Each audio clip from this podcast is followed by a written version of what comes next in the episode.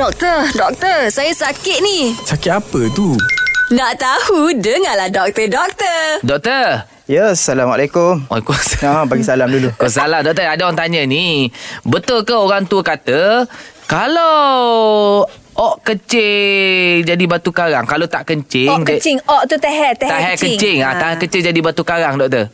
Okey, bismillahirrahmanirrahim. Terima kasih pada Zura yang gorgeous dan juga Mak Syah yang semak jetak. Ah, dan, dan juga Uh. tak kepada nak. pendengar Ada. uh, gegar Permata Pantai Timur yang Dr. Mak sayangi dan rindui lah semua. Rindulah. Okey, batu karang ni dia ada dua lah. Satu dekat hempedu, satu lagi dekat salu kencing. Dekat kalau hempedu kita panggil kolelitiasis dan juga pundi uh, salu kencing tu kita panggil urolitiasis.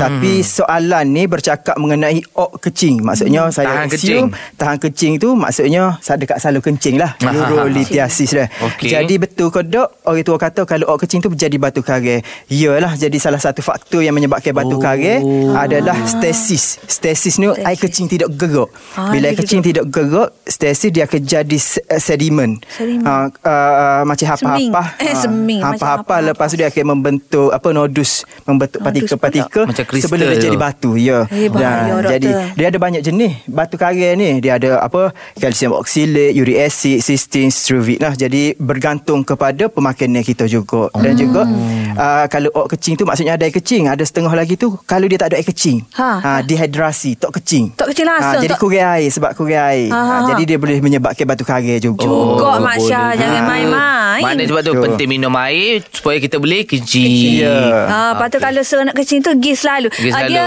dia apa dia panggil eh uh, uh, Unik Masa. Masa ok kencing tu Berapa lama Dia kalau boleh Nak kecing Kecing terus Jangan kecing dalam seluar Lagi saya tak andahlah Dekat-dekat dulu dah Jangan kecing terus Buat boleh Dah gitu. ter- Tak Mana masalahnya juga Mek zat Zura rasa ni tu. selalu tak kencing. Kat, kita announcer ni kadang-kadang. Tak boleh, doktor. Tak ada masa tak boleh. Ah, tak boleh. Tak Mana boleh. tengah cakap pergi je. Lantok lah. Ah, ah. Allah tak ada masalah. Orang tak marah. Orang kepeh. Orang pehel lah.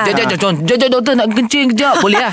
Boleh tak ada masalah dah. Ah, dalam Okey. kelas pun kalau duduk kecek duduk gapo radio ke gapo ha, kau yak kau pendengar nak pergi kecing. Ah.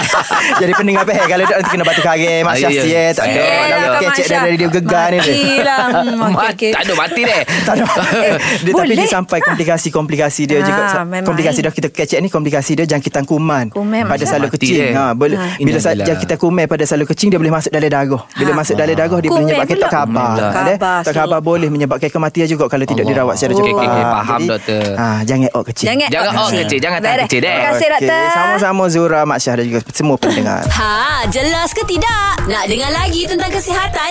Dengarkan di Gegar Pagi setiap Ahad hingga Kamis pada pukul 9 pagi bersama Mat Syah dan Mat Zura.